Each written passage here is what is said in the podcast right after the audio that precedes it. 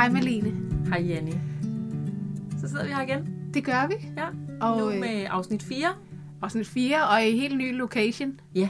Vi er rykket fra øh, dit, dit skur, ej det er ikke pænt at sige, dit annex, og så ind i selve huset, fordi der var lidt koldt, og ovnen larmede lidt, og så fik du en ny ovn, og Ja. Og så... den lugtede lidt af gas. Ja.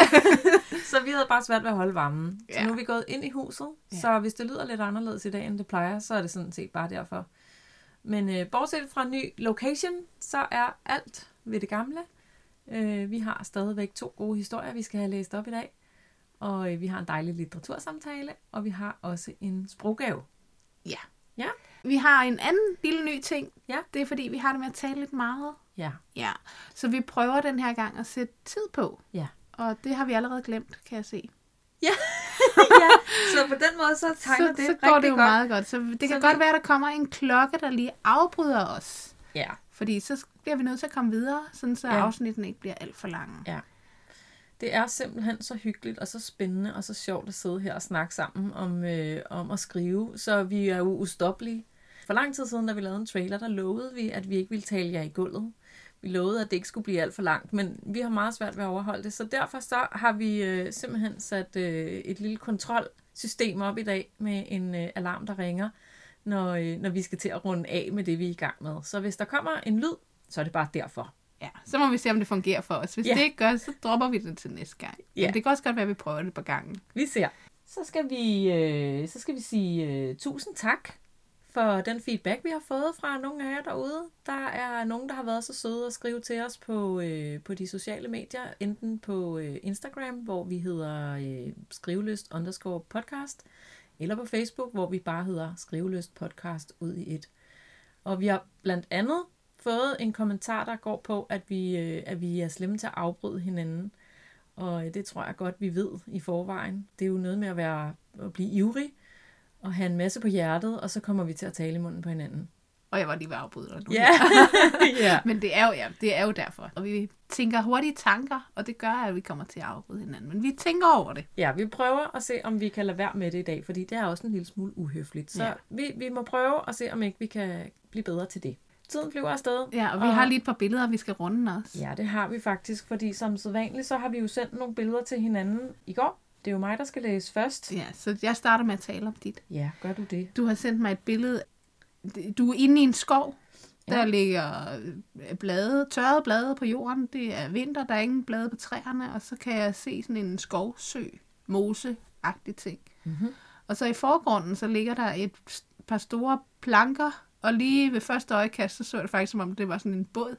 Okay. Jeg har lige set sådan en fantasyfilm med min søn, og der ligger sådan nogle både. Det er faktisk ret meget et billede, der kunne minde om. Men, øh, ja. Okay.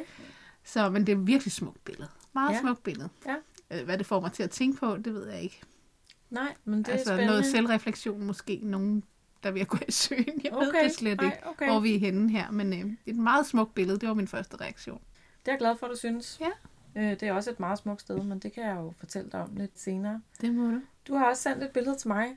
Et meget mærkeligt billede, Janni. Ja. Det er virkelig kryptisk.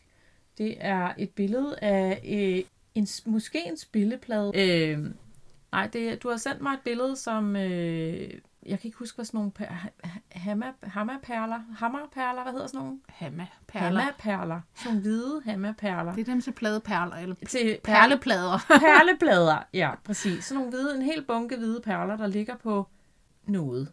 De ligger på en plade af en slags, ikke en perleplade. Det kunne være, øh, altså jeg kommer til at tænke på bagsiden af sådan et øh, brætspil. Det er som om, der er, måske er der et motiv inde nede under perlerne. Det kunne også godt ligne en bog, sådan en læder indbundet bog, eller sådan noget. Der er noget, noget brunt, øh, sådan noget meleret. Jeg ved faktisk ikke, hvad jeg skal sige, og jeg er fuldkommen lost. Altså, jeg, jeg er helt... Men jeg kan fortælle dig, at du bliver klogere, og så siger du, Nå, nu Ej. kan jeg godt se det. Det glæder jeg Ja. mig til. Så, Nå. men det er jo dig, der skal læse først, så vi skal have afklaret skovbilledet. Det skal vi. Ja. Og måske skulle vi bare se at komme i gang. Det synes jeg. Det gør vi.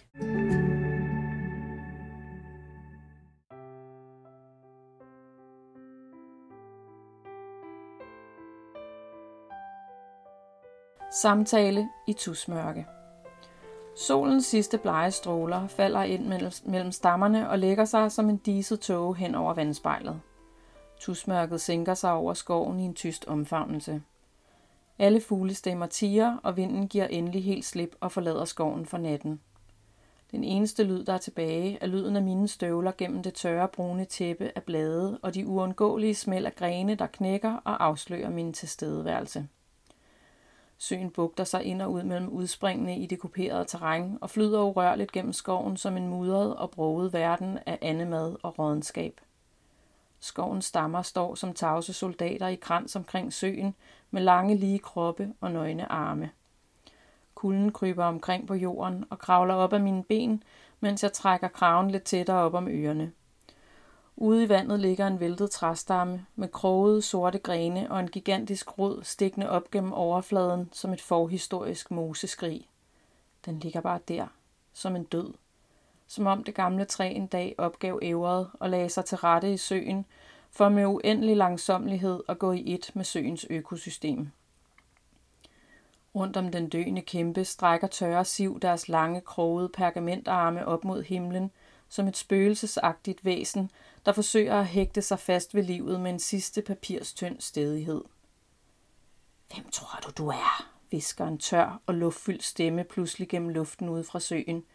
Det går galt, væser en anden eterisk stemme gennem sivene. Stemmerne ekoer gennem skovens tavshed og runger i mit hoved. Jeg prøver at ryste med mig og stikker hænderne dybere ned i lommerne og går videre med lidt hurtigere skridt. Det kan du slet ikke finde ud af, ud af, ud af, ud af, gælder det højt oppe fra mellem de tavse kroner. Det kan du bare ikke, ikke, ikke. Jeg sætter farten yderligere op. Jeg ved det godt. Det går bare ikke. Jeg vil blive opdaget og afsløret som den skuespiller, jeg er. Hvordan kunne jeg overhovedet få den idé? Jeg kan lige så godt glemme det. Mit hoved værker, og det bruser i mine ører. Tankerne kører i ring i mit forpinte hoved, og det har de gjort i dagevis, i ugevis. Hvis man bare kunne slukke for sine tanker. Tænk, hvis man kunne få en pille, der stoppede al unødvendig trafik i bevidstheden. Hvis alle tanker, som ved et magisk trylleslag, kunne gå i selvisolation og lægge hjernen øde som en stanset storby midt under en verdensomspændende pandemi. Hvis jeg bare kunne få fem minutters ro til at tænke klare, rene tanker uden alt det mylder. Nej, nej, nej, knitrer det ovenover mig. Glem det, visler det tæt forbi mig og fortsætter ud over søens plumrede vand. Det kan du slet ikke finde ud af. Du er for dum. Du duer ikke, suser det fra en anden side. Du er alt for svag og doven. Du magter det slet ikke, sidrer det op igennem mig nedefra. Ha, ha, ha. Hvordan skulle sådan en som dig overhovedet klare sig, gnækker det igen ud fra søens gustne overflade. Jeg begynder at løbe. Jeg kan ikke holde det ud. Jeg må ud. Væk. Mit forsøg på at få tankemylderet til at stanse med en rask gåtur i skoven er totalt slået fejl. Jeg har prøvet alt. Spise sundt, dyrke motion, gå tidligt i seng, meditere og gentage positive bekræftelser foran spejlet hver dag. Lige meget hjælper det. Og nu kan jeg ikke engang gå en tur i skoven uden alle de forbandede stemmer i mit hoved, som hele tiden fortæller mig, at jeg ikke dur til en skid, at jeg bare er en stor fed fiasko, som lige så godt kan lægge sig til at dø, fordi alle idéer om fremtid og udvikling alligevel er dømt til at mislykkes. Alle andre omkring mig lever fint og godt. De står op hver morgen og passer deres studier og deres arbejde. De har kærester og mænd og koner. De har børn og kæledyr og masser af venner. De rejser på ferie og spiser på gourmetrestauranter og drikker lækre cocktails med veninderne. De har succes og klæder sig altid smart og bæredygtigt – og de kommer fra store gode familier, der mødes til jul og påske og fejrer fødselsdage i romantiske sommerhuse og engagerer sig i frivilligt arbejde og har holdninger og meninger om alt og hvad som helst. Sådan er det bare ikke med mig. Jeg kan ingenting. Jeg er fuldkommen umulig og udulig og kan ingenting. Alle andre tror, jeg har fuldstændig styr på det hele, men selvom det ser sådan ud, så føler jeg altid, at alting bliver til rod og ruiner mellem mine hænder, hvis jeg der overhovedet kommer i gang. Jeg er lammet af frygt og angst for at fejle, og det meste af tiden går jeg bare rundt med svedige håndflader og venter på at blive afsløret som den kæmpe fake, jeg er. Jeg skynder mig ud af skoven og småløber over til bilen, der holder og venter på parkeringspladsen. Har jeg ikke et øje. Jeg er åbenbart også den eneste, der er dum nok til at gå i skoven på denne tid af døgnet. Alle de andre sidder nok derhjemme rundt om middagsbordet og fortæller hinanden om dagen, der er ved at være gået. Jeg sætter mig ind bag rattet og drejer nøglen i tændingslåsen. Bilen, som jeg har lånt af min far, starter med et host, og blæseren kører på højtryk, mens jeg kører ud af den lange, hullede grusvej op mod hovedvejen. Hele min krop er tung og grå, og jeg føler mig som en 100-årig, og jeg vil bare hjem i varmen. Jeg tænder for sædevarmen og mærker heldigvis hurtigt, hvordan bilens elektriske sæde langsomt omslutter mig. Jeg tænder for radioen og bliver straks irriteret over den alt for hysteriske popmusik, der fylder hele kabinen og clasher fuldstændig med mit humør. Jeg skal lige til at slukke for radioen, da min telefon ringer på bilens anlæg. Jeg stiger forbløffet på displayet i midterkonsollen og overvejer kort, om jeg overhovedet gider tale med nogen. Det er ukendt nummer, så det plejer at være en dårlig idé at svare, men en refleks i min krop får alligevel min pegefinger til at søge op mod den lille digitale skærm og trykke på det grønne rør. Hallo, siger jeg med en sikkerhed i stemmen, der kommer bag på mig. Jeg afventer svar med tilbageholdt åndedræt. Hej, det er Nana. Forstyrrer jeg? Nej, nej, overhovedet ikke, svarer jeg, mens en bleggrøn forvirring spreder sig ud i hele min krop og får mine hænder til igen at ryste. Nana, min nye studiekammerat, som jeg er kommet i studiegruppe med. Vi udvekslede telefonnummer i gruppen, så vi kunne skrive til hinanden, hvis vi blev forsinket eller forhindret, når vi skal mødes. Hvorfor ringer hun til mig på en lørdag? Øh, jeg tænkte bare, om du måske havde lyst til at møde senere, hører jeg hende sige, mens alle stemmerne i min hjerne går helt i stå. Alt er stille, og jeg kan slet ikke svare. Jo, altså, hvis du har lyst, gentager Nana. Jeg er sådan lidt i tvivl om alting med studiet, og jeg synes bare, du var så god at snakke med forleden dag på uni, så jeg tænkte, om vi måske kunne mødes. Altså, hvis du har tid. Jeg kører ind til siden og trækker håndbremsen. Den øde landevej ligger stille hen i det stadig tættere tusmørke. Jeg tænder lyset inde i kabinen og fisker min telefon ud af handskerummet for at notere Nannas adresse. Vi bor ikke langt fra hinanden, og vi aftaler, at jeg tager pizzaer med fra det lokale pizzeria, mens Nana sætter en kage i ovnen. Hun har en flaske rødvin, og vi aftaler, at jeg tager min tandbørste med, så jeg kan blive og sove, hvis det bliver for sent at gå alene hjem. Varmen fra sædet og lyden af Nannas stemme smelter isen, der har ligget rundt om min inderste kerne i alt, alt for lang tid. Jeg trykker på knappen i loftet og slukker lyset i kabinen. Jeg kaster et blik i sidespejlet, mens jeg vender mig om og kigger over skulderen, før jeg trækker ud på kørebanen igen. Hvad er hun ude på? ringer en ny stemme, mens jeg ser op i bagspejlet. Pas nu på, belærer en anden fra passagersædet. Hvad er hun ude på? Helt ærligt, hvorfor skulle hun ringe til dig en lørdag aften? tvivler en særlig giftig stemme om fra bagsædet. Hold så kæft, svarer jeg tilbage med fasthed i stemmen. Bare hold jeres forbandede kæft. Nu kører jeg over til Nana. Jeg sætter farten op og kører ud af landevejen. GPS'en siger, at jeg skal dreje til højre om 300 meter. Jeg skruer op for musikken og sætter mig lidt bedre til rette i det lune sæde. Måske det er ikke kun mig, der synes, livet nogle gange bare er svært og uoverskueligt. Måske er det faktisk meget normalt at tvivle lidt på sig selv og alle de beslutninger, som hele tiden skal tages. Who knows? Nu kører jeg i hvert fald over til Nana og prøver at fortælle hende lidt om alle mine tanker.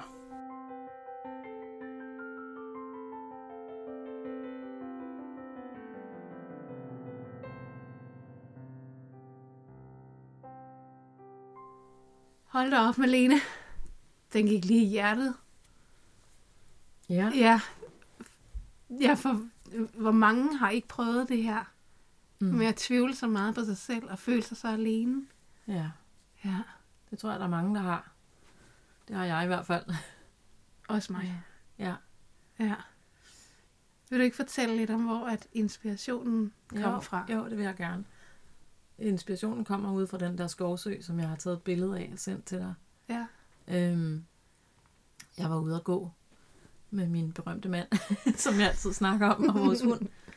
Og, øh, og så kommer vi ud i sådan en, øh, en lysning, hvor den der sø ligger. Og hver gang vi går den tur, så snakker vi om, hvor flot der er. Og lige den dag der, der var det nemlig lige før solen var ved at gå ned. Og der var den der sådan helt sådan mystiske og lidt uhyggelige, men også meget sådan eventyrlig stemning over skoven, ikke? Ja.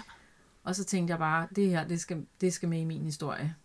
Jeg havde gået i mange dage på det tidspunkt, og, og været sådan, hvad fanden skal jeg skrive om? Og mm, mm, mm, jeg synes ikke lige, at jeg helt kunne få ideen. Så, så den her gang var det stedet, der kickstartede det. Øh, og det var meget noget med de der, det der med træstammen, der ligger ude i vandet, og sådan er ved at sådan smelte ned i skovbunden på en eller anden måde. Ikke? Ja. Og så de der tørre siv, der står og, og sådan nægter at opgive, selvom Ja. de er fuldkommen døde og, og visne. Og så tænker jeg, altså det ligger mig jo ikke fjern, det der med at gå og tvivle lidt på mig selv, og, og, og have den der følelse af at være sådan lidt sådan en øh, lidt sådan skuespiller, eller sådan en, en fake, ikke? Alle Jo. mennesker tænker, uh, har du styr på alting?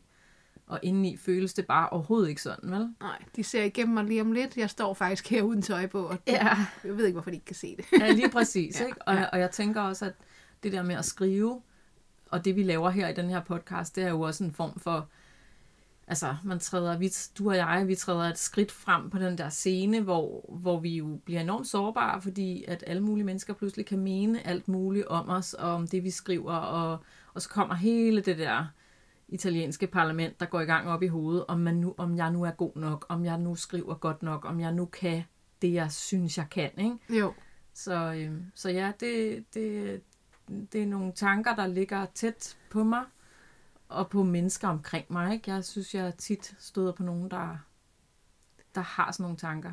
jeg lagde mærke til, at det tappede også lidt ind i vores emne sidste gang. Det Ja. der med græsset er grønnere, at Ja. hun går og tænker, jamen alle andre sidder med deres familie, eller altså, de har det bare meget bedre end mig. Ja. Altså den her palle alene i verden følelsen, ikke? Jo, lige præcis. Ja. ja. Hvad med din Nana-figur? Hvor kommer hun fra? Om det sjove ved Nana er, at hun hed Ida først. Nej. Fordi hun var Ida. Hun, var faktisk Ida fra min første historie, som var blevet voksen. Ja, yeah, nå. Og så tænkte jeg sådan, nej, okay, det skal, hun, det skal hun ikke hedde. Jeg må finde på noget andet. Og så, øh, så er der en Nana i mit liv, Ja. som, øh, som også kender de her tanker, og som, øh, som jeg tit ringer til, eller snakker med, hvis jeg, øh, altså, jamen, både når jeg har det godt, og når jeg har det skidt. Hun er en god veninde, og hun er al- jeg får det altid bedre, når jeg snakker med hende om, om det der, der rører sig. Ikke? Og vores samtaler bliver tit sådan nogle meget til, øh, sådan, øh, intime, tætte samtaler, hvor vi fortæller hinanden om det, der virkelig rører sig inderst inde. Ikke? Ja. Så selvfølgelig skulle hun hedde Nana. Og så har jeg selvfølgelig slået det op, for at finde ud af, hvad det betyder. Jeg skulle lige til at Ja, sige, ja. at den her gang har du ikke brugt Jo. sådan et fjollet navn, og så Nej. har du alligevel... Det er ikke ikke, et ikke forkert at kalde det Nej. fjollet navn, men sådan et, der betyder alt muligt. Ja, men jeg har det selvfølgelig har du. slået det op, og jeg har også været omkring andre navne. Jeg har kigget på navne, som jeg godt tænke mig, jeg godt lide det der sådan lidt nordiske. Mm. Jeg synes, det passede godt til den her stemning. Så jeg har også været omkring sådan noget Astrid og Ragnhild og sådan noget, ikke? Ja. Øhm, og, og faktisk, lige som jeg sidder her nu, kan jeg ikke huske, hvad Nana betyder, men jeg tror, det betyder noget med smuk og modig eller sådan noget. Okay. Et eller andet. Det er et stærkt navn. Og så har jeg en dejlig, dejlig varm Nana i mit liv, så selvfølgelig skal hun hedde Nana. Ja. Og Ja. ved din Nana godt, at du har brugt hendes Nej, det gør hun ikke. Spændende. Og jeg tror, hun lytter med, så hej Nana. Tak for alle snakkene. Ja, ej, det Ja. var fint. Ja. Ja, ej, jeg blev virkelig rørt, altså fordi jeg kender også det her med at bare tvivle helt vildt meget på mig selv og tænke, at man ikke er god nok Ja. og, og føler sig alene med det og, og har behov for, at nogen bekræfter en i, at der er altså også andre, der har det sådan her. Ja. Selvom ens fornuftige hjerne godt ved det, så kender en, ens følelser ved det mm. ikke, så derfor har man behov for, at nogen siger det. Jeg synes, lige det er præcis. vigtigt. Altså, mega god historie, men mega vigtigt Mm. emne. Jeg synes også, jeg har prøvet det så mange gange i mit liv, det der med, at man netop, som du siger, har den følelse af at være palle alene i verden. Men i samme øjeblik, du deler det med nogen, så punkterer det jo, ikke? Jo. Fordi du opdager, om okay, jeg er ikke den eneste. Ja. Øhm, og dermed ikke sagt, der findes jo masser af mennesker i vores samfund, og det er, jo en, det er jo nærmest en folkesygdom, men der er jo rigtig mange mennesker, måske især unge mennesker, som slås rigtig meget med sådan noget angst og, og depressioner, og, og har det rigtig svært. Og, og det der med at sige, at det er meget normalt, sådan har alle det, det hjælper jo ikke. Nej. Vel? Altså nej, det gør det bare ikke, men, men min erfaring siger mig i hvert fald, at det hjælper at, at sige tingene højt. Det hjælper at dele det med nogen. Om det så er med en god veninde, eller om man har brug for hjælp fra en psykolog, eller, eller hvad det nu kunne være. Eller måske at prøve at skrive noget om det. Det kan være en dagbog. Det kan være at skrive en historie om nogen, der har det ligesom jeg har det. Så er det ikke en dagbog, det er ikke en til en mig, men det der med at holde det lidt ud i strakt arm og kigge på en anden hovedperson, Ja. som slås med nogle af de tanker, jeg selv går med, det synes jeg faktisk er en, kan være rigtig, en rigtig god måde at få behandlet det på, og Ja. få det lidt bedre, ikke? Man forstår det bedre, hvis man ligesom ser det igennem en hovedperson i en historie. Ja, det er også fordi, jeg tror ikke, man taler så hårdt til andre, heller ikke som det er en fiktiv person, Nej. som man gør til sig selv. Nej. Og det er bare ikke fair, at vi taler så grimt til os selv. Nej. Nej, lige præcis. Det er det faktisk ikke. Nu skal vi høre din historie, Det Jenny. skal vi. Det glæder jeg mig rigtig meget til. Jeg glæder mig til at læse den højt. Fedt.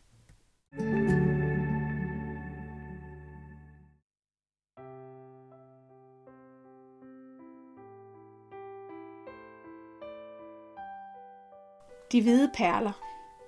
Et af mine ældste minder begynder med, at jeg sidder forstenet og alene foran fjernsynet. Jeg var i chok, men græd ikke. Alene var jeg nok ikke, for noget inden i mig guidede mig til at gøre, hvad jeg, eller vi synes var rigtigt, for ikke at gøre et stort væsen ud af oplevelsen. Mindet begynder på gulvet. Gulvtæppet er tykt og brunt og dejligt blødt mellem fingrene. Det har et mønster som små skyer og løber fra væg til væg. Her sidder jeg foran den store kasse af et tv med en tyk rundet skærm af glas. Det er et flot nyt fjernsyn, som vi har været nede i Tyskland og købe. Her sidder jeg og krammer tæppet mellem hænderne, mens jeg fryder mig over endelig at se Bamse komme frem bag døren. Den gule bjørn gør mig altid så glad. Han er sjov, lidt kluntet, og så har han virkelig mange følelser. Han prøver sig frem, og så har han nogle gode venner. Især Pernille med den fine tissemyrehat. En sort lille hat af filt, der sidder på toppen af hovedet og følger formen. Og så har den to følehorn. Må man kan få sådan en hat til mig? Pernille er så fin i tøjet altid. Ligesom min mor. Så er hun rolig og en, man altid kan være tryg ved. Det er min mor også. Men min mor har ikke en vamset gul ven med et rødt halsterklæde i fint tyndt stof med en stor sløjfe. Mine forældre er ude i køkkenet. Tænk, hvis vores køkken forvandlede sig til det flotte lyserøde værelse med hvide lofter, gulve og døre. Så kunne alt ske, og der kunne komme spændende mennesker og bamser på besøg. Min mor siger, at jeg har en livlig fantasi. Der var en gang, hvor jeg var overbevist om, at man kunne kæle med en brumbasse. Det kunne jeg også, og den kravlede lige så forsigtigt ved siden af mig, og den så så blid ud. Men den bed mig. Måske havde jeg ikke talt nok med den og lært den ordentligt at kende, inden jeg rørte ved den. Jeg kunne i hvert fald ikke tåle dens bid, så min hånd hævede vildt op, og vi måtte til lægen. Min mor måtte fortælle lægen, at det var min fantasi, der havde spillet mig et pus, og jeg havde troet, brumbassen var ligesom en hund. Jeg vil gerne have en hund, ligesom min mormor og morfar har. Du undrer dig måske over, hvorfor mine forældre er ude i køkkenet, og jeg sidder herinde alene. Men de var slet ikke færdige med at spise, da børnetimen startede. Det er synd, de går glip af det. Jeg synes nu bare, det er rart, de begge to er hjemme. Og jeg ved jo lige, hvor de er. Far er nemlig tit ud at rejse med arbejdet, og så ved jeg ikke, hvor han er henne. Så det meste af tiden er det bare min mor og mig. Men i dag er far hjemme, så er min mor altid i ekstra godt humør, og han er så glad for at komme hjem til mig. Han løfter mig altid højt op i luften, så jeg næsten rører ved loftet, og så falder jeg lige ned i et stort bamsekram og får et smækkys på panden. Det er dejligt, far er hjemme. Bamse er fjollet i dag. Han smider bare sin røde taske på gulvet. Men Pernille er smart, for Bamse vil gerne høre historie, og så siger hun til ham, om han skal have den, fordi han er så dygtig til at lægge sine ting pænt på plads. Han bliver helt flov. Hun er snu hende, Pernille. Sådan vil jeg også være, når jeg bliver stor. Bamse skynder sig at samle sin taske op og lægger den pænt på plads ude i gangen og glider nærmest ind og sætter sig pænt på gulvet ved siden af hende. Så er han klar til historie. Min mave bobler af grin. Jeg kan mærke, at de hvide perler kommer op igennem min mund og lyder højt. Hvorfor hører min mor og far mig ikke? Jeg kan slet ikke holde det tilbage, og jeg kan ikke koncentrere mig om historien. Jeg må løbe ud og fortælle dem det hele. Jeg rejser mig op. Let som en balletdanser flyver jeg hen over gulvet mod køkkenet. Jeg må ligne et lille hjortekid på en forårsdag i den grønne skov. Lyt efter. Træd varsomt, min pige. Hvad var det? Hvor kom den blide voksne stemme fra? Mine perler glider ned i maven igen. Jeg går med forsigtige listetrin fra stuen ud i gangen. De råber. Nej, de taler højt. Min mor råber. Jeg ser dem nu ude i køkkenet. De ser ikke mig. Min mor skælder min far ud. Jeg kan ikke høre dem. Det er som en stumfilm fra gamle dage, men den udspiller sig lige for øjnene af mig. Min mor sidder tættest på, hvor jeg står.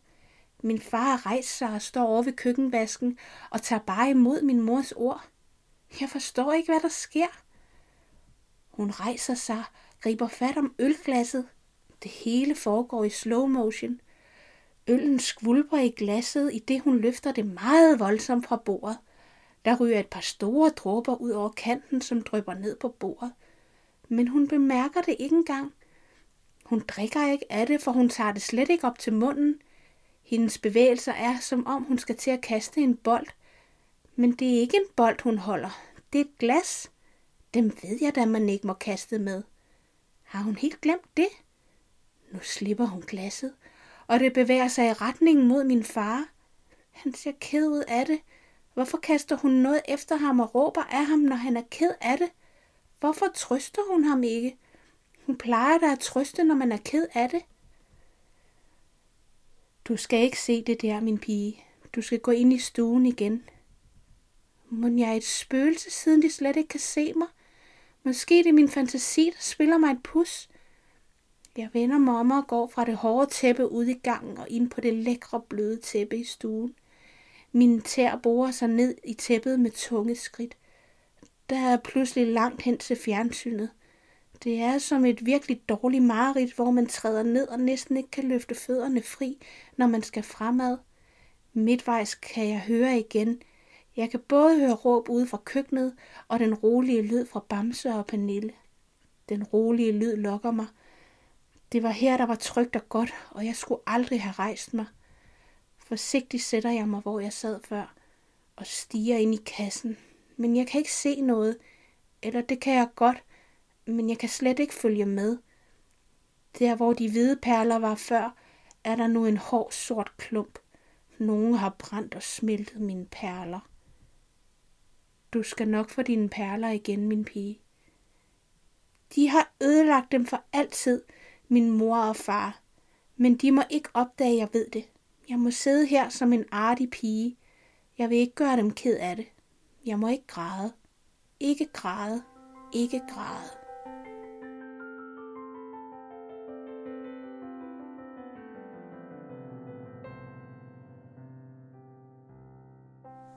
Åh oh, ja. Ej. Jenny, for fanden. Og det er de, det er de sprøde historiers dag i dag, var. Det må man sige. Ja.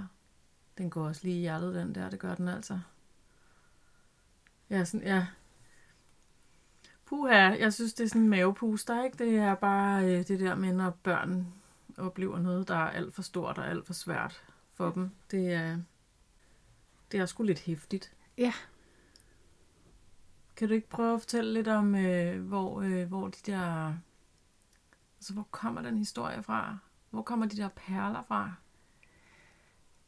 Ja, øh, jeg ved ikke, billedet, som du så, Mm. det var det brune, du kunne se i baggrunden, det var gulvtæppet. Ja, selvfølgelig. Det var gulvtæppet fra der, hvor jeg voksede op de første fire år. Nej, ikke engang fire, men næsten Okay. fire år. Okay. Det var et rigtigt 80'er hjem. Med ja. gulvtæpper i alle rum, også i køkkenet. Ja. Øh, men det var det her skybløde gulvtæppe. Ja. Øh, de hvide perler, det er noget, jeg har læst i en bog for nylig, hvor jeg synes, det var sådan et flot, en flot metafor for det her med at grine helt klukkende, Mm, men ja. så i stedet for at sige klukkende, er det bare hvide perler, der bare ryger op af munden. Ikke? Mm. Øh, jeg synes, det var sådan et fint billede. Selve historien er sand. Okay. Det er mit første minde. Okay. Ja, Ja, det var et hæftigt minde at have. ja. og det er Mm. faktisk, øh, når jeg har tænkt, at jeg ville skrive bøger, Mm. så er det altid den, jeg har prøvet at sidde og skrive. Okay, ja. den historie. Men Ja. jeg har jo også slettet den igen mange gange. Ja, Især da min mor levede, fordi jeg tænkte, hvis nu hun ser den. ja, Ja, Ja. Hvis der sker mig noget, hun Ja. ja. åbner min computer og ser den, whatever. Ja. Altså, ja, ja. Det, det kunne jeg ikke have. Passede jo på dem. ja. både Så du har aldrig fortalt din mor og far, at du faktisk havde den oplevelse der, eller hvad? Nej, Nej. og min far lever jo som sagt stadig. Ja, Ja, eller som okay. sagt, min far lever stadig. Ja, ja. okay. Så Så han ved ikke, at øh, lille knap fireårige Janni faktisk overværede sådan et køkkenskænderi? nej, Nej. nej. Og jeg, jeg, det er jo, det, jeg var jo ikke ret gammel. Nej. Øhm, så hvor meget i det her, der er virkelighed, og hvor meget der er noget, jeg har fundet på omkring det igennem mange år, det ved jeg ikke. Nej. Jeg ved det rigtigt, jeg sad og så Bamse. Jeg ved, Ja. jeg synes, det var så fedt, Ja. at jeg bare måtte ud og fortælle dem om det. Og jeg kan også huske det her chok, og det her med at bare sætte sig ind igen, og Ja. bare tænke, hvis jeg, ikke, hvis jeg lader som om, det ikke er sket, så er det ikke sket. Nej. Men Altså, det altså, er sådan en eller anden noget med ikke at, ikke at turde øh, øh, konfrontere det, ikke? og bare sådan helt, helt lade som om det ikke er sket, fordi så går det nok over, så er det bare en uhyggelig drøm eller et eller andet. ja, præcis. Ja, ja præcis. Hvad med, hvad, med din, hvad med stemmen i hovedet, den der, min pige? Hvem, hvad er det for en stemme? Ja, det er jo et rigtig godt spørgsmål. Øhm, for hvad er det, der får et barn til at, at tænke, altså når man ikke er ældre end de her tre år, Ja, hvad er det, der får et barn til at tænke, du må hellere sætte dig ind igen? ja, Det ved jeg ikke. nej, Jeg skal ikke kunne sige, hvem det er. nej, men du har Øh. valgt i din historie, at det er sådan en meget øh, voksen stemme. Du Ja. siger det, skriver det også, ikke? At det pludselig hører du sådan en blød voksen stemme Ja. inde, i, inde i dig. Ja, ja, altså det kan jo være mig selv som voksen, eller også så, så kan man... Det, jeg, har, jeg har læst den her historie højt for min mand, fordi at, at jeg vidste ikke, om jeg skulle tage så personlig en Nej, historie med, øh, hvor han sagde, at det kunne også være din mormors stemme. Ja, det var også den tanke, jeg Fordi fik. at hun, Ja. ja. altså, hun betød jo alt. Hun, hun betyder alt for, hvad jeg er den dag i dag. Ja, Og det frisind, jeg har. ja, Øhm, hun var et kæmpe helle i mit liv, ikke? okay. Ja. Men det er ikke det, jeg sådan selv hører, når jeg skal prøve at gengive historien og sige, hvad var det, der gjorde det? Nej. Altså, jeg, der er vel altid et eller andet. Det starter jeg også med at skrive. Ja, Eller vi, ikke? Altså, Jo. besluttede jeg, eller vi. Ja. Der var noget, der passede på mig. ja, Og det er sådan, har jeg vel altid haft det. ja. Som om, at der er en eller anden en engel, ja, en whatever, et eller en, andet, øh, ikke? Det kan også være din intuition, Ja. eller øh, ja. Ja. bare sådan en fornemmelse, man kan have for ting. Ja. ja. Så, men altså, Okay. typisk når man kigger tilbage på sådan en oplevelse, så er det jo en, en selv som voksen, der siger, at det skal nok gå. Ja, Og træd nu varsomt, og Ja. du skal nok få dine hvide perler igen. Du skal nok komme til at Ja. grine igen, Ja. ikke? Helt, helt ned fra maven af. Ja. ja.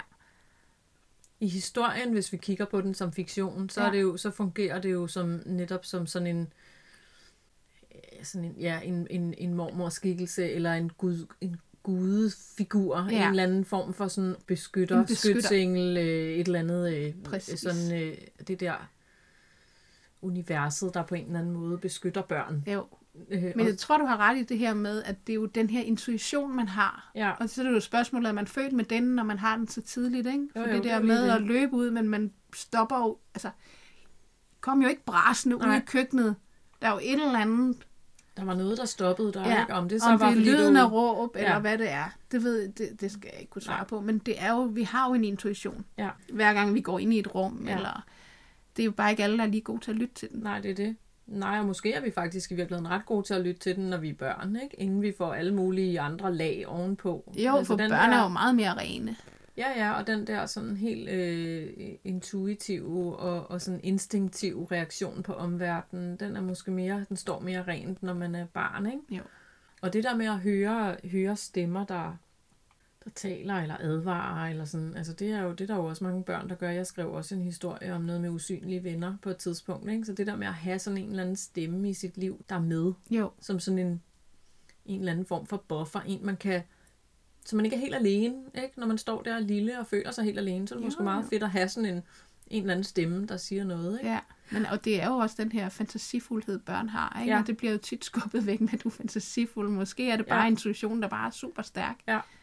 Jo, og måske er det også meget fedt at være fantasifuld, ikke? Altså jo. Måske var verden lidt sjovere og lidt mere farverig, hvis vi ikke lukkede ned for den fantasi, som. Ja. børn ofte går med. Ikke? Den der sådan umiddelbare, spontane, nysgerrige øh, intuition, den synes jeg faktisk er meget fed. Ikke? Jo, Ja. det er den. Men det fungerer i hvert fald godt i litteratur. Ikke? Altså det der med at have sådan en, en eller anden form for stemme, som vi ikke helt kan definere, hvor kommer fra, det fungerer faktisk skide godt i sådan en historie. Ikke? Jo, Men øh, jamen, det vil jeg faktisk godt tale mere om der Ja. med, når vi, øh, når Når vi vi går skal- i vores litteratursnak. Øh, med den her indre stemme, og have den med. Det skal vi snakke om. Ja. Tak for en dejlig historie. Velbekomme. Sikke nogle historier. Vores emne i, øh, i det her afsnit var jo den lille stemme i hovedet. Og øh, hvis vi skal samle tråden op, hvor vi slap efter din historie, så, øh, så synes jeg, at øh, altså som, som skriftligt virkemiddel, så det der med at have sådan en, en eller anden form for, for enten en fortællerstemme, eller en, eller en stemme, der taler til hovedpersonerne, uden at være, uden at være en karakter. Ja, det bliver jo en form for karakter, ikke? Men altså, det der med at være den forlængede samvittighed, eller intuition, eller Gud, eller hvad det nu er, det synes mm. jeg faktisk er et ret fedt. Øh, jeg synes, det giver nogle ret fede historier. Ja, altså, jeg vil sige, det var ikke min første prioritet at skrive den her meget personlige historie. Nej, nej. Jeg har faktisk skrevet en anden historie. Ja. Øh, men netop fordi, at der skulle den her indre stemme, så voldede den enormt mange problemer, når jeg skulle læse den højt. Ah, Så det der med at skrive til noget, der skal læses højt, ja, det skal man virkelig, virkelig tænke over. ja, Også fordi, som jeg sagde til dig sidst, jeg kan enormt godt lide at skrive dialoger. Jeg synes selv, jeg er god til det. Så jeg havde faktisk, jeg havde faktisk skrevet en virkelig sjov historie. Nu blev det mega dystert og Ja, okay. melankolsk. Men, men en virkelig sjov historie med øh, en, som, som var bange for, at ingen kunne huske hende, når hun kom tilbage i det miljø, hun var opvokset Okay. i. Og så ender hun med at møde en, hun ikke kan huske, hvem er. ja, Ikke? okay, okay. Og de har jo en samtale, og så kører den her indre stemme og siger, hvem er du? Ah, Men da jeg skulle læse den højt, der blev det det mest forvirrende, jeg nogensinde har skrevet. okay. Og så tænkte jeg, det dur ikke, når, det, altså, når vores medie er lyd. Nej, okay. Havde jeg haft det i en bog, så skriver man det jo bare med skrå skrift, det der Ja. foregår inde i hovedet, nu og her. Ja, Og så havde det fungeret. ja, Men det fungerede ikke, og så begyndte jeg at tænke, hvad så hvis jeg skal skrive en, en samtale, hvor der, altså, hvor der står tre? ja. Kan jeg så finde ud af at skrive det? Eller ja, det kan jeg jo godt, ja. men kan, finde jeg at skrive læse det til, til lyd? Mm-hmm. Og så tænker jeg, der er jo noget enormt teknisk, det her med at skal læse en bog op. Ja, Du skal virkelig være dygtig oplæser, ja. ikke? Altså, der må være noget teknisk i det der med at have Ja. flere personer med i en samtale, ja, når det skal læses op for at kunne skille dem. Eller så er det bare til forfatteren, der skal være virkelig god til at skille måden, der bliver talt på. Ja. Altså nogle bestemte ord, der Ja. bliver brugt, eller... Ligesom vi snakkede om med dialekter og sådan noget sidste gang. Ja. Ja. Ja. Men jeg ser, der er jo også en grund til, at det er skuespillere, der laver lydbøger, ikke? Det er i hvert fald typisk dem, der er de bedste. Helt sikkert. Ja. Og, det, og jeg synes, altså det betyder jo rigtigt, jeg hører mange lydbøger, og en bog kan jo være knaldgod, men nogle gange kan, så vælger man den fra på grund af oplæseren, ikke? Eller Jo. man læser vælger en bog til på grund af oplæseren, fordi det er altså, det er jo sådan helt kunstart. Det er det. Og jeg vil sige, at en dygtig oplæser kan jo give en bog helt vildt meget. Den kan, det kan også gå den modsatte vej, ikke? Men, men en dygtig oplæser kan jo virkelig bidrage med noget til det der litterære univers, som man ellers bare sidder med inde i hovedet, ikke? Jo. Altså, vi to har jo snakket om, at da vi, da vi aftalte at lave den her podcast og mødtes her omkring mikrofonen, fordi nu skulle vi rigtig skrive og, og, og udgive vores historier Ja, ja. i lydmediet, så havde jeg i hvert fald overhovedet ikke gjort mig klart, hvor stor en del af det vores oplæsning er. Nej, det tror og jeg hvor heller meget ikke. vi faktisk har bøvlet med det, ikke? Altså, vi, vi bliver bedre og bedre for hver gang, synes jeg, men det skal heller ikke være nogen hemmelighed, at vi proster og stønner og hoster og hakker. Vi bliver lidt forpustet, fordi vi synes, vi løber lidt stærkt, når vi taler, når Ja. vi læser op. Ja. Vi sidder ikke og bliver forpustet nu og her, når vi samtaler, men i oplæsningen, ja. ja det er helt vildt. Der er noget teknik, vi... Når man, der er alt muligt på spil inde i hovedet, mens man læser, fordi du står med din egen historie, som du kender godt, og jeg har i hvert fald øh, ofte læst min historie, både inde i mit hoved, men jeg har også læst den højt, og jeg har indtalt den flere gange, inden vi mødes og optager podcasten. Ja.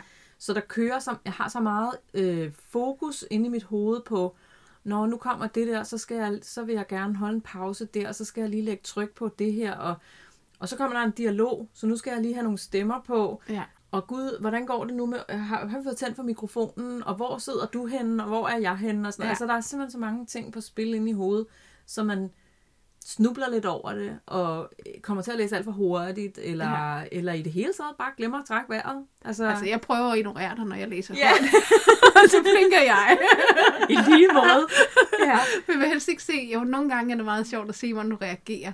Men, men jeg, i dag skulle jeg i hvert fald ikke kigge på dig. Nej, Det havde jeg virkelig ikke lyst til. Nej. Jeg skulle bare øh, kigge på min skærm. men jeg synes, der sker det hver eneste gang, vi har gjort det her. Så, så har vi meget, jeg har i hvert fald, når jeg lytter til dine historier, så har jeg meget fokus på, om øh, mikrofonen er tændt, og computeren kører, og det hele og sådan noget. Der går altså ikke ret mange linjer ind i din historie, før at der sker det der magiske, som er så fedt, når man hører historier. Mm. At tiden går i stå. Ja. og jeg, og jeg glemmer lokalet omkring mig, og så sidder jeg sådan set bare og lytter til din historie, Ja. og bliver ført med ind i dit fiktive univers, og får billederne ind i hovedet og sådan noget, ikke? Jo. Og det er jo det, det er det, jeg elsker i hvert fald ved litteratur. Ja. Ja. Både når jeg skriver selv, men også når jeg læser, og når jeg lytter til det, andre har skrevet, ikke? Altså det der med at blive hentet ud af denne her verden, Ja. og sat ind i en anden verden for et øjeblik, altså det synes jeg bare er, det er helt vildt fedt. Jamen, det er det også. Jeg kan også godt lide de her billeder, man danner ind i sit eget hoved. Ja. Øhm, altså, der kører jo en indre film, ikke? Jo, det er det, der gør. Men det kunne jeg godt mærke. Den første historie, jeg skrev, den blev fuldstændig ødelagt af, at man ikke kunne Okay. skælne det. Hvem siger hvad, hvornår, og hvad er det for en stemme? Nå, men det er meget sjovt, men Ja, det er i så hvert den, fald... må, øh, den blev kasseret Ja, fuldstændig. okay. Ej, jeg, har ikke, jeg har ikke trykket delete på marken, Nej, nej, nej, men, men- eller på dokumentet, men Men det var måske ikke lige til podcast-mediet. Det, Ej, det var- kan det være, var den den skal altså ud på en anden måde. Ja, ja, klart. det var den virkelig ikke. Okay. Ja. Noget af det, som vi snakkede om sidste gang, som i hvert fald har fyldt vildt meget inde i mit hoved, både i sidste, altså omkring sidste afsnit og også efterfølgende, det var det der med at have fundet sin egen skrivestil, ikke? Jo. Hvor jeg var lidt ude i sådan noget med, åh nej, skal jeg nu bare være sådan en, der skriver sådan nogle halvironiske, lidt skøre, halvfjollede øh, historier med hovedpersoner, der har et mærkeligt navn. Ja. Typisk en midaldrende mand, ikke? ja. Så jeg er så glad for, at det her emne, det lagde bare op til noget helt andet for mig. Ja. Og jeg bevidst gik jeg med den der, okay, nu skal det altså en jeg-fortæller. Og jeg vil skrive i nutid. Fordi Ja. nu går jeg bare kontra på Ja. det der, jeg ellers pl- plejer. Ikke? Ja. Jeg blev i hvert fald ret glad for min historie. Ret hurtigt. Jeg, jeg skrev den. Jeg fik det der billede ude i skoven inde i hovedet, og begyndte sådan at gå og digte lidt videre. Og så gjorde jeg det der, som er så fedt, når det virker. At jeg bare startede. Jeg begyndte bare at skrive Ja. om en, der går rundt derude i skoven og har alle de der tanker. Jeg vidste faktisk overhovedet ikke, hvem hun var, eller hvad det var for nogle problemer, hun havde. Jeg vidste bare, at jeg ville have en hovedperson, som havde den der tvivl. Tvivlen på sig selv, ikke? Jo. Og så lavede jeg sådan en lang liste med de der forskellige øh, stemmer, man kan have.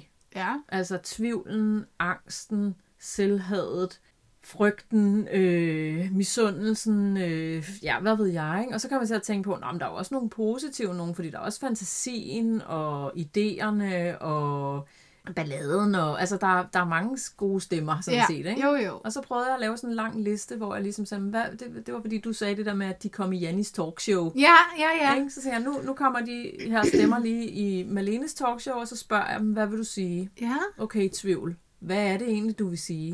Og så lavede jeg bare sådan helt kort, lige sådan en enkel, en lille one-liner, ikke? Så Ja. fik de lov at sige, hvad de ville. Og så havde jeg den der hovedperson, der gik rundt ude i skoven og havde alle de der stemmer inde i hovedet. Og så kunne jeg jo sådan gå op og hente dem fra min liste. Nå, okay, men der er i hvert fald en stemme, der siger, at du duer ikke. Ja. Det kan du slet ikke finde ud af. Det går galt. Pas nu på, ikke? Mm. Altså sådan noget der. Øhm, og så udviklede historien sig faktisk sådan ret meget af sig selv. Ja. Og så var det, jeg fik, fik hovedpersonen til at løbe ud af skoven og ud i bilen. Ja. Og så tænkte jeg, Nå, hvad så nu? Ja. Nu, så, nu skal der ligesom ske et eller andet. Ikke? Nu kommer der et eller andet vendepunkt. Nu, nu skal der ske noget. Ja. Telefonen ringer, ikke? Jo. Og jeg vidste ikke, hvem der ringede. Nej. Men det, det kom, mens jeg skrev det, ikke? Ja. Og så, da jeg var færdig med at skrive historien, så synes jeg, øh, åh, den var sgu blevet god, men slutningen var godt nok dårlig. Den, den måtte jeg skrive, den måtte jeg lave om. Så tænkte man, det er ikke nu, nu, lægger, nu er der en historie, nu har jeg et eller andet på papir, så nu, nu lader jeg den lige ligge. Og så lod jeg den ligge et par dage, og så kom jeg tilbage til den, og skulle jo lige læse den igen for at se, Nå, hvad var det egentlig, jeg havde fået på papiret. Ja. Og så havde det bare sådan, hvad for noget, den fungerer sgu da skide godt, den der ja, slutning, ja, ja, ikke? ja. Så det er sjovt det der med, at man kan skrive noget, som opstår mere eller mindre, mens, mens jeg sidder og skriver. Ja. Og så havde jeg ovenikøbet så lidt føling med den, så jeg ikke kunne læse den, før der var gået på dage. Ikke? Men det der med at ikke have føling med den, og det der med at vente på dage, det bruger jeg også. Ja, Fordi jeg kan også godt ja, det, det sker, når jeg skriver. Så sker der alt muligt, og jeg skriver og skriver og skriver. Og så tvivler jeg faktisk også enormt meget på det, men det, og jeg gør det tit. Så ligger jeg det fra mig et par dage, og så må jeg genlæse det. Mm. Og så nogle gange er det noget lort. ja, det Men er det. andre gange, så, så er det bare meget, meget bedre, end man lige troede. Og det mm. synes jeg oftest er, især hvis man har været i den her flow-tilstand, hvor man det egentlig bare kørte, og mm. hvor at man skrev, mens fantasien arbejdede. Ikke? Jo, jo. Og jeg tror, det er et godt råd, at man skal lægge sine ting fra sig. Ja, det tror jeg også. Det er ikke sikkert, at det skal være et par dage for alle, men faktisk er det også et par dage for mig. Ja. Altså det har i hvert fald, det virker i hvert fald godt for mig. Jeg, jeg plejer at arbejde på den måde, at jeg, øh, jeg vil gerne have en historie på papiret. Det er sådan et eller andet med, at vi har en deadline, og så ved jeg, at hvis alt går galt, så har jeg da i hvert fald et eller andet, Ja, ikke? ja. Eller sådan.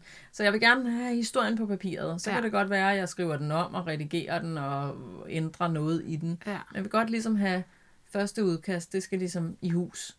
Og så kan jeg egentlig godt lade den ligge. Ja. I, i, og, og denne her, nogle gange er det bare til dagen efter, men denne her gang var det faktisk et par dage. Og jeg tænkte egentlig ikke så meget på den, andet end at jeg havde en meget god fornemmelse. Og jeg kunne godt lide det der med de der stemmer, der får lov at sige noget. Ja.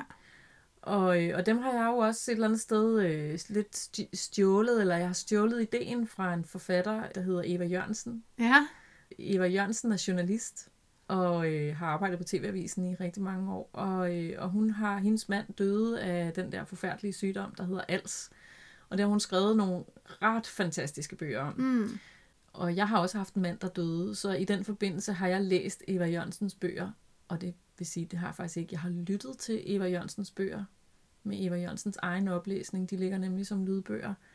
Og jeg har hørt dem, og hørt dem, og hørt dem. Og jeg, altså, jeg tror, jeg har hørt dem, det ved jeg ikke, 100 gange.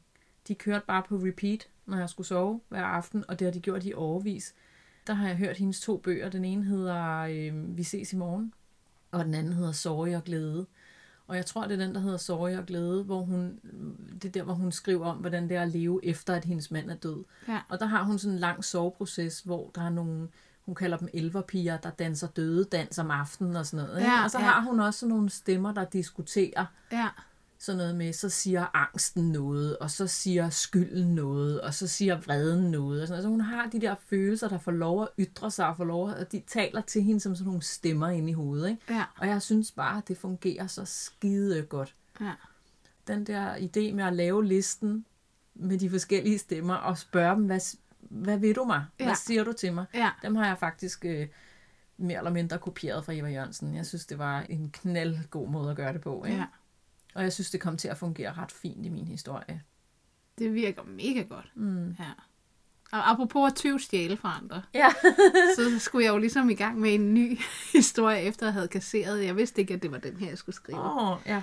Men øh, så havde jeg lige været på Biblo, Ja. og så havde jeg lånt øh, en bog, der hedder Papirmenageriet. Ja. En Ken Liu har skrevet nogle noveller, og en af de her noveller her hedder Papirmenageriet. Det er den sidste i den her lille tønde. Jeg ved, han har skrevet mange flere. Mm. Inden jeg havde læst historien, så tyvstjal jeg hans første linje oh, nej. for at starte min egen historie. Ja. Ja. Og, og, øh, og så skrev jeg min ja. egen historie. Ja.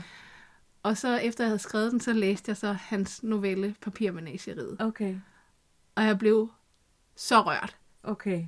Er du Sunshine? Den er god. Okay. Ja. Fedt. Så den kan jeg virkelig kun anbefale. Ja. Ej, Han skriver ellers, til at læse. øh, ja, han skriver, jeg tror faktisk, det er noget for dig. Ja. Fordi at øh, genremæssigt kan man vel kalde det for magisk realisme. Yay! Ja, fordi du fortalte mig for ikke så lang tid siden, at du godt tænkte dig at skrive noget realisme, hvor der sker et eller andet unaturligt. Ja. Og så da jeg læste, altså for det første, så stjal jeg første linje. For det andet, så var den bare vildt, vildt god mm. og rørende, og sikkert også super personlig for ham. Og for det tredje, så tænkte jeg på dig, for det, det var lige det her, øh, jeg ikke lige havde ord for. Ja. Altså magisk realisme, som Ja. du fortalte mig, du egentlig godt kunne tænke dig at prøve at skrive noget med. Fedt. Ja. Ja, så det er anbefaling til alle her lyttere, Ej, hvor godt. bestemt også til dig. Jeg Men ellers så skriver han jo titlen. faktisk noget, lidt, lidt, noget, noget andet, sådan noget science fiction-agtigt Mm, noget. Ja, okay. Men jeg har ikke fået læst de to andre noveller der i. Dem skal Okay. jeg have læst. Jeg ved, han også har været med til noget Netflix-serie. Nå, okay. Ja. Nå, den skal jeg da helt sikkert læse. Ja. Jeg elsker også titlen Papirmenageriet. Jamen, og så er- er der ovenikøbet uden på bogen et øh, ligesom sådan et, øh, hvad hedder det, origami, øh, ja. japansk foldet avispapir, men det er foldet som et, altså et anatomisk menneskehjerte. Det er det. det er Og det er meget, det er Meget- en meget fin historie. Ja, det er det. Ja, så, Eller det ved jeg ikke, men forsiden er fin. Ja. Nå, fedt. Så det, det, det tænkte jeg også var en god lille skriveøvelse, det der med, og hvis man, altså det der med det blanke papir kan være ja. Så skræmmende, ikke? Jo, Og det der, du og jeg har en deadline, det fungerer mega godt for mig. også mig. skulle ja. jeg hilse at sige, fordi ellers, hvis der ikke er nogen, der venter på det, så får jeg ikke lavet så meget måske. Men det her, det fungerer for mig. Plus, ja. jeg bliver nødt til at sætte mig i selen, Ja. for ligesom at få, få lavet noget, og få lavet noget godt, og sidde. Ja. og redigere det igennem. Ja. Øh, så for at få noget på papiret, så er det en god idé at tage en novelle eller en roman Mm. og stjæle deres første Mm. linje, og så skrive derfra dit eget. Ikke? Ja. Det er en god idé. Det er en rigtig god idé. En anden, en anden starter, som, som jeg nogle gange går med, det er det der med at starte med en replik. Ja. Det er også sådan et godt anslag, ikke? Jeg er jo, det er jo ikke nogen hemmelighed, jeg er skolelærer, og jeg plejer, når jeg underviser øh, mine elever i nede med novellesgenren og sådan noget, så, så taler vi tit om det der med et anslag. Hvad er et anslag for noget? Og når de selv skal skrive, så plejer jeg faktisk at sige til dem, I skal starte med en replik. Fordi det er ligesom om, det der med, så bliver du sådan kastet hovedkuls ind i en eller anden historie. Og det er jo det, man gør i noveller. De starter jo sådan tit midt i løjerne, ikke? Jo. Når du møder et tekstunivers og nogle karakterer midt i en replik, så aner du ikke, hvem er det, der taler, og, og hvad, de, hvad de er i gang med, ikke? Hvad er det, der foregår. Men du, det, det er bare sådan en god, det er sådan en god måde at, at blive ja, at blive kastet ind i historien. Ja. Så den, den bruger jeg tit selv. Så kan det godt være, at i det færdige dokument, så er den måske redigeret ud, den replik, men den er i hvert fald god at starte med, ikke? Jo. Når, man, når du har brug for at få ideen til at flyde. Jeg har faktisk tænkt på, apropos det der med en start og et anslag. Det har vi begge to gjort den her gang. Vi har lavet zoom. Altså, vi har ja. Været oppe i helikopteren, ja. Og så har vi zoomet ned. Ja, Det er faktisk ret sjovt. ja, Plus, at du nævner, at det brune gulvsæbe er bladet. ja. Ja, det er, vi har altså, det Vi er, er, i sjovt synk, nok. vi er i synk på en eller anden ja, måde. det er vi altså. Det er meget sjovt. Jeg synes, vi oplever det igen og igen, at, ja. vi, at vi på en eller anden måde rammer en eller anden, en eller anden tråd, eller en tone, eller et, et eller andet billede, ikke? Ja. Som, vi, som vi er fælles om på en eller anden måde. Der er noget med vores cirkler, Ja. der, der, øh, Vi der er gået løber lidt ind over ja, hinanden. Ikke? Vi er gået ja. lidt i synk. Ja, det, det er det. det er så fint. Ja. Ja, men, men det synes jeg, altså det er jo også en god måde at starte på det der at panorere ind, og ligesom ja. Ja. sige, jeg giver dig lige et stort billede, og så zoomer vi bare, Ja. ikke? Jo. Og så, hvem er det, der går her? Ja. Jo, jo, og den anden vej er også meget sjovt, ikke? At du starter helt nede midt i et eller andet. Det er jo sådan set det, du gør i en replik, ikke? Jo, Så jo, står for det er, jo, det er jo sådan en ægte krog, ikke? Det er sådan en, Jo, der jo. virkelig fanger øh, fisken. Jamen, og så står du nede midt i, midt i samtalen, Ja. ikke? og så kan du zoome ud bagefter og se det hele lidt udefra og sige, okay, hvem er det, Ja. der står her og råber? Ja. Hvorfor flyver det der ølglas gennem lokalet, ikke? eller Jo. hvad det nu er? Jo. Jeg sidder lige nu, når vi snakker om det, og kommer i tanke om, øh, Jesper Wung Sung har skrevet en fantastisk novelle, som hedder... Måske hedder den noget med pølsen. Pølsen hedder den. Den Ja. hedder simpelthen Pølsen. Den foregår i en pølsevogn.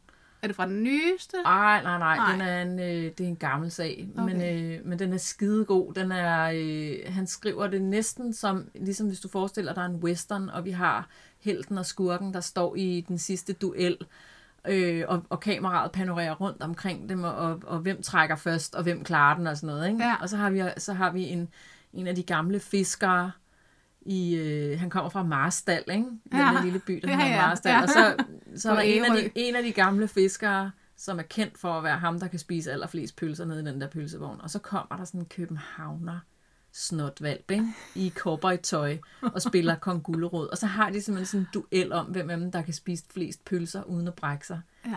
Og det er fantastisk skrevet, fordi det er helt scenisk, ikke? Som sådan en western øh, slutscenen i sådan en western der, det er faktisk, den kan jeg virkelig anbefale. Den er rigtig, rigtig sjov. Og den Åh, er det skrevet med så meget humor. Den Ja. er virkelig fed. Ja, han er ret dygtig. Ja, det er han. Ja. Og han skriver nogle meget alvorlige og meget kryptiske ting nogle gange, men han skriver, altså jeg kan bedst lide der, når han bare går, altså sådan er helt ren, og skriver med den der humor, han har. Så det, Ja. det elsker jeg. Det synes jeg simpelthen er så sjovt. Og jeg har jo læst øh, Kvinden set fra ryggen. Men ja. Ham, der er der ikke super meget humor i, synes jeg. Men jeg synes bare, det, er- han, han, jeg synes virkelig, han skriver flot. Altså Ja. igen det der med at danne sin egen film, det gør man fuldstændig. Ja. ja. Jamen, han er virkelig dygtig til at lave de der meget sådan øh, realistiske scener, ikke? Så man, øh, man kan se det for sig, og man er nærmest med. Man sidder inde i den der pølsevogn og ser øh, den der duel Ja. kørende. Ikke? Det, det er meget fedt. Det er ret godt lavet. Nå, den må jeg læse. Ja, det må du gøre. Ja. Det må du gøre. Så har vi fået lektier for. Ja, hvor dejligt. Ja. Skide godt, Janni. Men øh, igen har det været meget spændende og meget, meget dejligt at, øh, at sidde her og lytte til, øh, til gode historier. ja, Jeg synes, vi kommer vidt omkring. det gør vi faktisk, ja. Ja. Men nu skal vi til noget sproggave. Ja! Ja! Vi skal. Og det er dig, der skal have gave i dag. Yes, yes. Jeg har glædet mig så meget til at give dig den. Får jeg mudder? Nej, du får simpelthen ikke mudder. Fedt. Ikke i dag. Godt. Lad os se, hvad du har til mig. Juhu! Så er det gavetid, Janni. Jo. Jeg har en gave til dig. Ja, og du, jeg har ikke engang set, du stod og pillede noget frem, mens jeg rodede med teknikken. Det er, fordi jeg er simpelthen sådan en ninja. Det tror jeg. Ja, er der en gave, Janni. Værsgo. Det er en kagerulle. Ja. Har du, har du selv skrevet på den? Ja, det har jeg. Nå, det er sådan en lille bitte legekagerulle øh, med røde håndtag, og så står der vindbøjtel. Så har jeg fået en kuvert med også, hvor der står sproggave på. Ja. Nej, det er næsten pinligt. Fordi der står, der står her, det er blevet sagt i Matador, episode 8. Episoden hedder Komme Fremmede. Og så står der endda en tidspunkt på os. Der står, at det er 21.39 inden 21 minutter og 39 sekunder. Ja. Og Laura til Laurits om tjener bold. Nå ja. En vindbøjtel. Substantiv. Bøjning en eller vindbøjtlen. Vindbøjtler, vindbøjtlerne. Udtale. Vindbøjtel. Betydning. Oplæst pralende person, der ofte udtaler sig vind, vidtløftigt. Charlatan, står der i parentes. 2. Person, der let skifter standpunkt, oftest efter hvad der betaler sig bedst. Opportunist. Nej. Der skulle lige kigge Nej, der er også noget på bagsiden. Ord i nærheden. Vigtig pros. Skvadronør. Fedtspiller. Slingrefis. Kol- koleriker. Mm. Okay. Hystade. Vendekåbe. Taskenspiller. Og det har jeg godt nok aldrig, aldrig, aldrig hørt før. Kratlusker. En luskebuks. Løjser. Spradebasse. Fusentast. Ah, det er et lækkert ord, det kan jeg godt lide. Revpels og sjovere. Ja. Og jeg, jeg er ret sikker på, at jeg fik sagt noget på rigtig klingende lollandsk her. Det kan godt være, du gjorde det. For det tror jeg ikke, jeg har hørt, siden jeg boede dernede. Nej, Sådan en rigtig kratlusker. en kratlusker. ja. ja. Eller en luskebuks. En luskebuks. Ja. Ja. Jeg synes simpelthen, det der, det var en samling af virkelig, virkelig fantastiske ord. Jeg har jo slugt Matador gange. rigtig, rigtig mange. Ja, det har jeg også. Og øh, det er jo øh, det kære Laura i Matador, som siger til Laurits, da han henter øh, Agnes' kommode. Øh, og det gør han jo alt for sent, kan du nok huske. Ja, det Den kan jeg står godt nede huske. i køkkenet og er Ja, rigtig irriterende. og så, fylder. ja, og så siger, hun, øh, så siger hun et eller andet forsonende til ham. Nå, men det var da bedre, end dengang hun gik med Jenna Bolt, den vindbøjtel. Ja. Ja, og da jeg hørte det for lang tid siden, jeg sad og så Matador, fordi det gør jeg nemlig nogle gange, ikke? Jo, det gør jeg også. Og da hun sagde det der vindbøjtel, så vidste jeg bare, det er en sproggave. Fedt. Og så har jeg i mellemtiden slået ordet op og fundet ud af, at en hel masse ord i og der var mange flere end dem her, og jeg Ja, synes, ja. det er en fantastisk samling ord. Ja. Jamen, det er da også helt vildt gode. Og selvfølgelig er det skrevet på en kagerulle med sådan en brænder, Ja, fordi det er Laura, der siger det. Ja. Ej, men altså. Det er jo det. Ej, så jeg har simpelthen været på, øh, på loppemarkedet ude i Bella Centeret her i weekenden, med det erklærede formål at finde en kagerulle til dig. Ja. Det blev så den der. Og har du så sådan en brænder? Ja, det har jeg faktisk. Nej, hvor den er fin. Og Ja. hvor er det bare godt ord. Vindbøjtel. Vindbøjtel. Din vindbøjtel. Ja. Jeg plejer at kalde dem for vendekåber. Ja. Nu har du et nyt. Har, ja, og, og, det, og hvor er det sjovt, ikke? Der er så mange fine ord som i Matador, som vi slet Ja. ikke tænker over. Ja. Men ja, man ved jo bare, at der er lagt enormt meget energi i at finde de helt rigtige Mhm. ord. Ja. Og så, Jo, og apropos det, vi snakkede om sidste gang med dialekter og sådan noget, ikke? Altså, der er jo også, der er jo også øh, hvad hedder sådan noget, socioøkonomiske dialekter, ikke? Altså, der er forskel på, øh, hvad det er for nogle ord, Laura bruger nede i køkkenet, og hvad det er for nogle ord, som øh, herre og fru Varnes bruger op. i Ja. stuerne, ikke? Jo. Og hvis man er rigtig dygtig forfatter, så er det jo der, man er rigtig dygtig til Det er at få brugt de rigtige ord til de rigtige Ja. klasseskæld, hvis Ja. man må sige det sådan. Det må man godt, Det må når man det er i gerne. 30'erne. Og Ja, det må man rigtig gerne. Ja, Og skulle vi lige sende en lille hilsen til Lise Nørgaard, bare fordi vi kan. det kan vi godt. Tillykke med et flot, flot liv. Ja, det må man Ja. sige. Hun er en meget dygtig forfatter. Det er der Ja, det må man om. sige. Men Ja. det, det der ordnørderi, det synes jeg er noget af det mest fantastiske. Ja. Øh, og jeg tænker, man er så dygtig. Karen Bliksen var jo også en rigtig ordnørd, ikke? Ja. Sprog er godt, sprog er lækkert. Ja. Og man kan dykke ned i det. Du Men det fine ja. med Matador, det er jo også, at man kan op, gå på opdagelse i de her Ja. ting. Altså, det er jo derfor, Og man ikke behøver kun at se den én gang. Jamen, hvor, det er så vildt, ikke? Fordi selv, jeg har virkelig set det mange gange også, og det tror jeg, der er mange, der har. Ja. Men man kan, jeg kan blive ved med at opdage noget nyt. Sådan Og jeg også den der bare sådan genkendelsens glæde, og man sidder sådan og venter på, "Ej, nu kommer det der, hvor hun siger det der, eller hvor der sker det der. Ikke? Ja. Altså sådan de der, man har de der highlights, som, som man sidder og venter på. Ikke? Og, det er lige, og det, er lige, det er lige fedt hver gang, man så ser. Altså, jeg elsker den der scene, hvor øh, grisehandleren, han, øh, han siger til øh, manufakturhandler Arnesen der, der, ja, man kan vel sige, at vi er kommet i familie. Ja. altså det der, han synes bare, det er skide sjovt, ikke? Og inde i banken står de og fniser, fordi hundene, de er ved at parre sig ude på gaden. Og Ja. det er bare så åndssvagt, ikke? Men det, jeg synes, det er, ja, det er Ja. så fedt. ja. Jeg så den faktisk første gang. Ej, det passer ikke. Jeg har sikkert set den som barn, men der sagde den mig ikke rigtig noget. Nej. Så jeg, jeg så den med det helt rene blik, sådan lige efter jeg havde mødt min mand, Ja. da vi kærestede. Ja. Det var sådan en, så lå vi på sofaen og så Ja. den, hvor jeg oplevede den for første gang. Ja.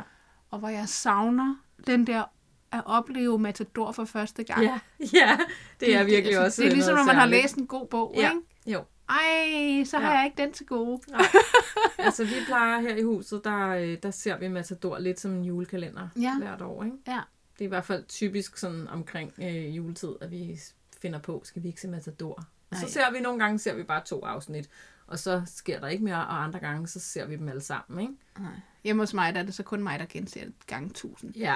øh, jeg glæder mig til, at jeg kan vise min søn men jeg ved også godt, at han nok skal være lidt ældre, end hvad han er. Han er 11 år nu, ikke? Han kan sikkert godt se den, men det kommer til at sige ham ingenting. Jeg tror, jeg tror heller ikke, altså man skal have, det, jeg prøvede også med min datter, da Ja. hun var, det har hun været, det ved jeg ikke, hvad hun har været 10-12 år, og der var hun sådan, nå, det var da meget hyggeligt, men hun synes ikke, det var rigtig fedt. Nej. Hun er 24 nu, og synes Matador er fantastisk, Ja. så det, det skal nok komme. Vi må vente til, han bliver gammel nok. Det må vi gøre. Det var sproggaven, Janni. Det var den. Ja. Så fik vi en god samtale om vores historier, og det, der lige har rørt sig. Ja, Ja, det gjorde vi. så skal vi øh, tale lidt om næste måneds emne, Ja. som er, udkommer første torsdag i april.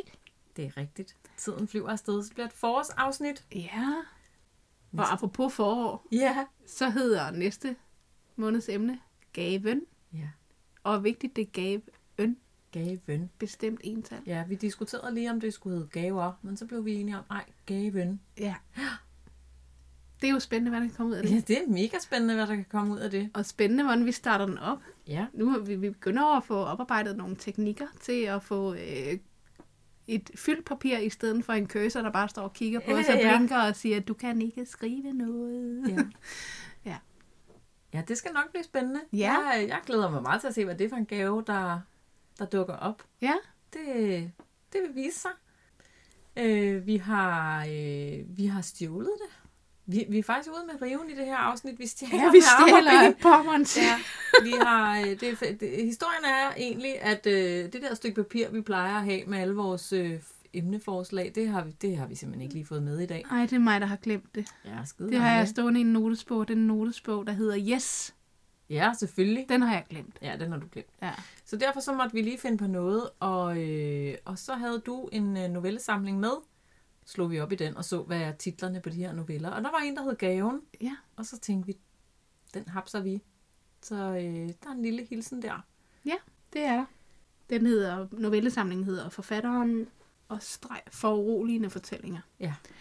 Øh, vi kan lægge et billede op af den. Ja. Øh, jeg har kun læst den ene novelle. Den var jeg ikke så vild med. Det var den, der hed Forfatteren, Okay. men jeg har jo ikke læst de andre. Nej.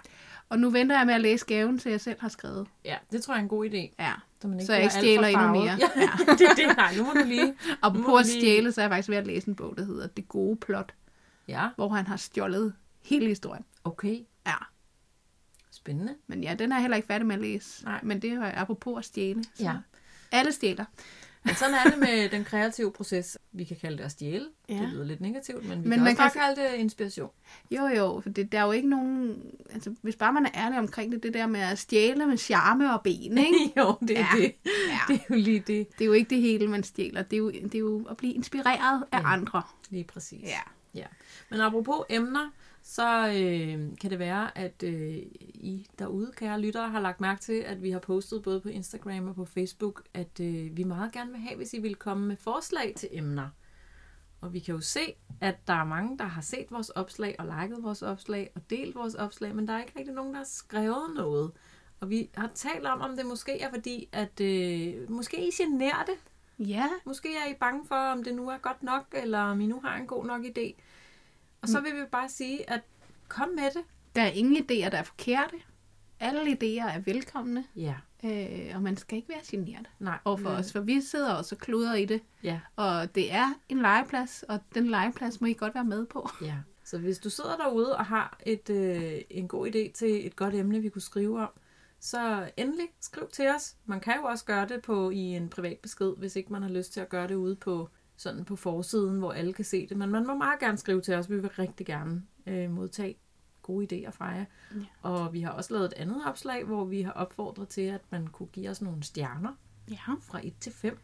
Så vi kan Og- vide, om vi er gode eller knap så gode, og ja. hvis der er nogle ting, man tænker, det er irriterende. Ja, For eksempel så er jeg ved at høre en podcast, hvor jeg kan høre, at de ikke har skruet helt nok op for lyden, så jeg skal skrue enormt meget op. ja, Hvis der er sådan nogle, det behøver ikke være tekniske ting. Det kan også være, at vi afbryder hinanden. Det talte vi jo lidt om i starten. ja.